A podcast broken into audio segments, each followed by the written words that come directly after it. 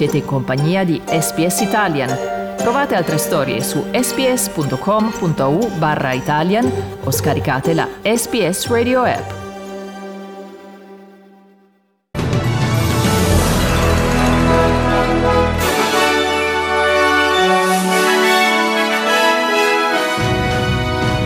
Il tracciamento sociale in corso in Victoria, New South Wales, dove ieri sono stati registrati due nuovi casi di contagio e lotta contro il tempo per trovare superstiti nel crollo di una diga in India. Qui Domenico Gentile con News Flash di SPS Italia.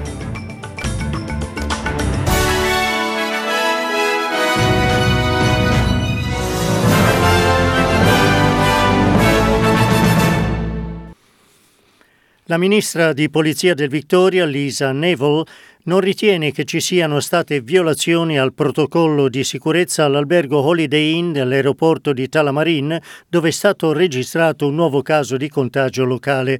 Si tratta di una donna che era risultata negativa a test precedenti effettuati la settimana scorsa. La ministra Neville dice che tutti gli 80 dipendenti dell'albergo, 9 agenti di polizia e 12 membri delle forze armate sono ora in isolamento e sottoposti regolarmente alla alla prova tampone. It doesn't appear to be any breaches of infection prevention control procedures um, that has that are shown in their engagement with anyone who has entered or exited the hotel at any point. Intanto in New South Wales è in atto il tracciamento sociale dopo che una persona che era in quarantena in un albergo è risultata positiva dopo che aveva lasciato la struttura a conclusione dei 14 giorni di quarantena. La donna è risultata positiva il sedicesimo giorno, ma a detta delle autorità sanitarie avrebbe un livello basso di contagio. Intanto è in corso il tracciamento sociale in alcune zone di Wollongong, Lillawara e a sud di Sydney.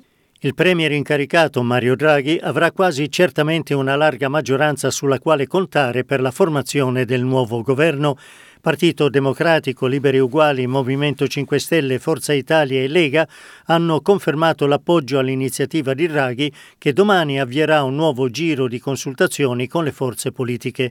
Si prevede che in settimana si recherà al Quirinale per incontrare il presidente Mattarella e sciogliere la riserva. Successivamente si presenterà in Parlamento dove potrebbe ottenere la fiducia entro venerdì. Migliaia di dimostranti sono scesi in strada in Myanmar per protestare contro il colpo di Stato militare della settimana scorsa. La deposta leader Aung San Suu Kyi ed altri esponenti politici sono agli arresti domiciliari. Anche il consulente economico della ex leader, l'australiano Sean Turnell, è stato arrestato dalla polizia. La rottura di una parte di un ghiacciaio sull'Himalaya ha causato lo straripamento del fiume Alaknanda in India ed una vasta inondazione. Il numero di dispersi si aggira sulle 200 persone. La valanga causata dal distaccamento di una parte del ghiacciaio ha rotto la diga e distrutto ponti e strade. È iniziato l'Australian Open di tennis. I primi risultati in campo femminile hanno visto la vittoria di Camila Giorgi sulla kazaka Yaroslava Shvedova e quella della giapponese Naomi Osaka sulla russa Anastasia Palyuchenkova. Grazie per aver ascoltato News Flash di SBS Italian.